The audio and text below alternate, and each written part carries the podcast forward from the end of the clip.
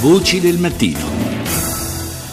Nuovamente buongiorno da Paolo Salerno, seconda parte di Voci del Mattino. Il Consiglio dei Ministri ha varato ieri la nuova legge di stabilità, ne abbiamo parlato nei giorni scorsi, avete sentito anche dai giornali radio, una legge di stabilità che prevede una serie di sgravi fiscali per i privati e per le aziende, centrale è lo stop alla tassazione sulla prima casa, ma anche un taglio da 2 miliardi per la spesa sanitaria. Il tutto va a impattare sulla realtà di un paese nel quale poco meno di un terzo della popolazione, in seguito a questi lunghi anni di crisi, si è pericolosamente avvicinato alla soglia di povertà.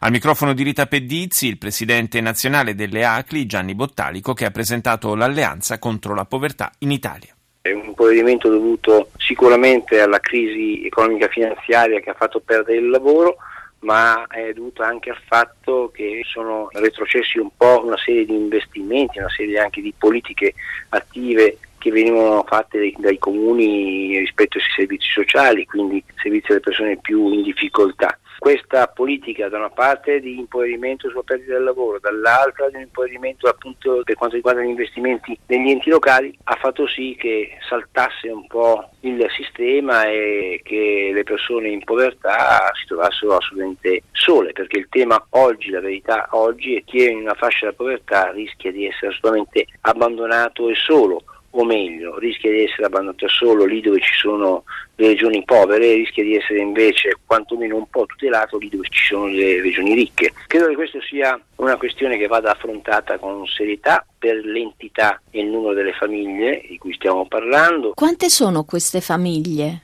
L'Istat ha rilasciato un dato relativo a poco più di 4 milioni di poveri, l'anno scorso erano ancora di più, sono cambiati alcuni parametri di valutazione, questo non cambia l'entità del fenomeno che vede oggi nel nostro paese una presenza di povertà assoluta e di entità molto importante e significativa. Chi sono i poveri oggi? Coloro che non riescono ad avere un minimo reddito per vivere e quindi sono persone che fanno fatica addirittura anche a trovare il minimo indispensabile per poter eh, cibarsi. Sono persone che oggi fanno fatica anche a curarsi perché non hanno i soldi per pagarsi il ticket. Sono persone che in questo momento fanno fatica a trovare quel minimo sostegno necessario da tutti i punti di vista economico, ma non solo economico, eh, che si trova in, fa- in una fascia di difficoltà. E la cosa che va evidenziata è che non è più un fenomeno circoscritto molto concentrato nel sud come eravamo abituati, ma questo avviene, avviene anche al nord, ma non solo, questo avviene in famiglie assolutamente normali, lì dove si perde il lavoro. Diciamo che c'è una fragilità come la chiamano i sociologi, all'interno del nostro tessuto sociale che basta che avvenga un evento significativo che può essere la nascita di un bambino, una malattia, una disabilità, una separazione, questi elementi che fino a qualche tempo fa erano elementi che si potevano gestire, oggi sono elementi di povertà. Quindi come vede la fascia della povertà assoluta è una fascia assolutamente a rischio che si sta ampliando e rispetto a questo dobbiamo mettere in campo politiche adeguate a contrastare non solo l'espandersi della povertà ma anche quella di uscire quantomeno a dare opportunità a chi oggi nella fascia di povertà a trovare occasioni per uscirne e qui la politica ha tutta la sua responsabilità. E l'Italia rispetto al resto dell'Europa? L'Italia insieme alla Grecia è l'unico paese europeo che non ha